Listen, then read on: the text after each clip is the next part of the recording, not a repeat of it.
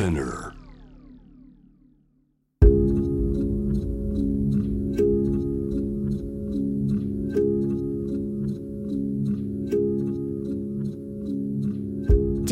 セレクション Generation to Generation Stories of 沖縄2019年6月23日沖縄慰霊の日に放送された番組を放送しなかった部分を含めディレクターズカットとして16話に分けて配信しています。ジョン・カビラさんがお父様カビラ長生さんにインタビューしました。今回は沖縄の基地の問題について。J-Wave Selection. Generation to Generation. Stories of Okinawa. でまあもともとあのお母さんはお父さんの妻は私の母は もともとその小さい頃からあの沖縄はいずれ日本に当然返されるべきだというふうに言ってましたから、何の違和感もなくなかったですね。はい、幸せな気持ちであの復帰の日を迎えるわけなんですけれどもその当時の高揚感日本に帰ってくることができた。紙幣が変わる。ドル札から円札になる。こんなカラフルな紙幣ってあるんだっていう衝撃は今でも忘れられませんが、えーその後海洋博もありいろんなイベントがあり沖縄の今ですけれども観光地の目的地としては常にトップ4トップ3に入るという島です。観光の島でもありつつ当然避けてはならないのが基地の問題ですよね、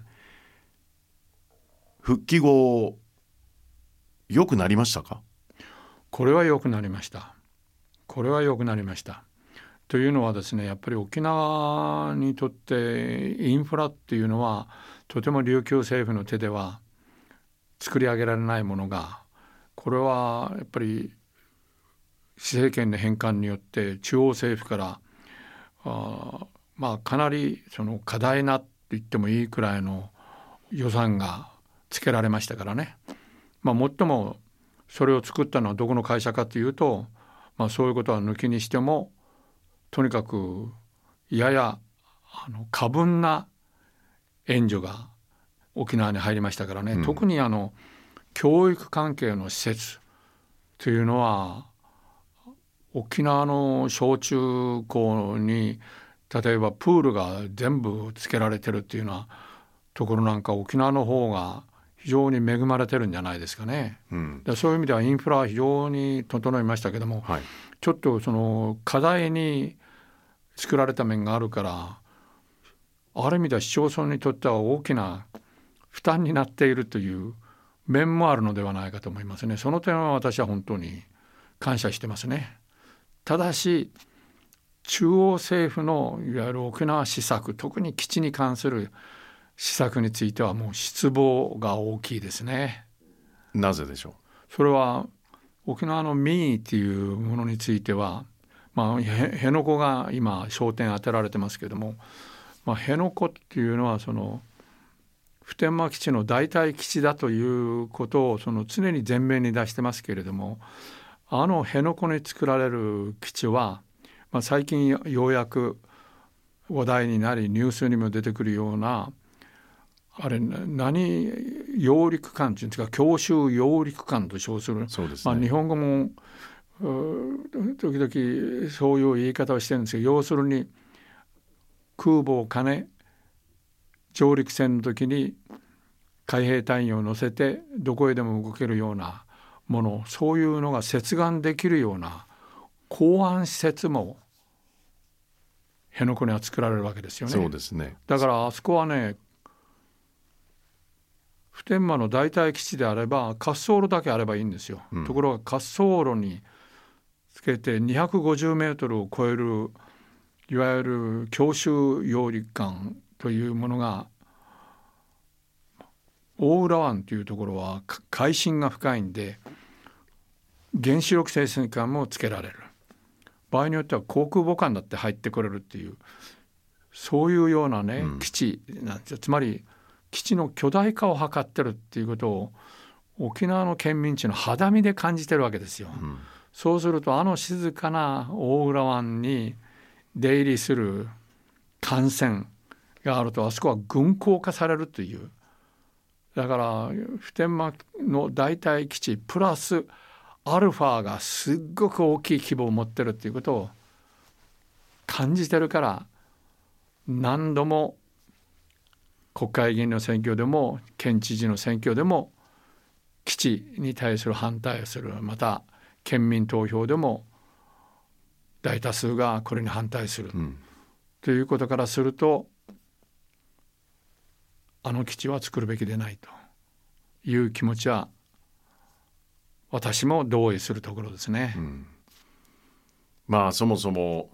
その港湾施設を作るための埋め立て、うん、あの杭の打ち方、うん、必要な杭の数。これはねとてつもないねまあ表現は適当かどうか分かりませんけどまさに泥沼的なものでねいくらつぎ込んでも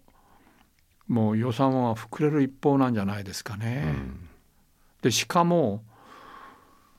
今トランプさんのやり方からするとね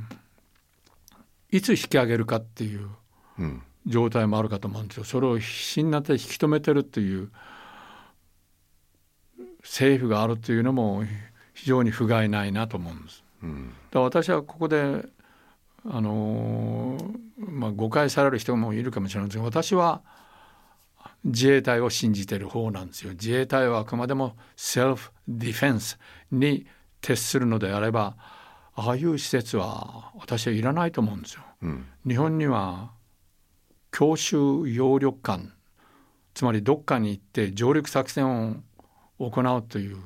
そういうことがあってはならないと思うんですよ。まあ南の島々が襲われたらどうするかという過程のもとの考え方ですよね。うん、だからよく言うんですけどもねやっぱりあの、えー、もうとにかく自衛に接するっていうことはもう自衛隊にできることは針のいや蜂の人差しという言葉があるように、うん、その程度しかできないけれどもそれでも私は抑止力になると思うし大体沖縄に戦争を仕掛けてくるっていうのは次の第三次世界大戦を意図しない限りは絶対にできないことだと思うんですよ。まあ拡大の一方、うん、えー、近々最近発表されたアメリカ国防総省のコメントの中にも中国海軍の驚異的な補強、うん、軍事バランスが明らかに中国サイドに傾きかけているというような発表をアメリカ政府はしてますよね。うん、でもアメリカほどの軍備っていうのはどこの国もできないと思いますね。でもいずれ来るかもしれませんそのブレーキングポイントが。まあ私の孫の世代までにそういうことが来ないことを願ってます。いやいつまでも来ないことを願ってます。はい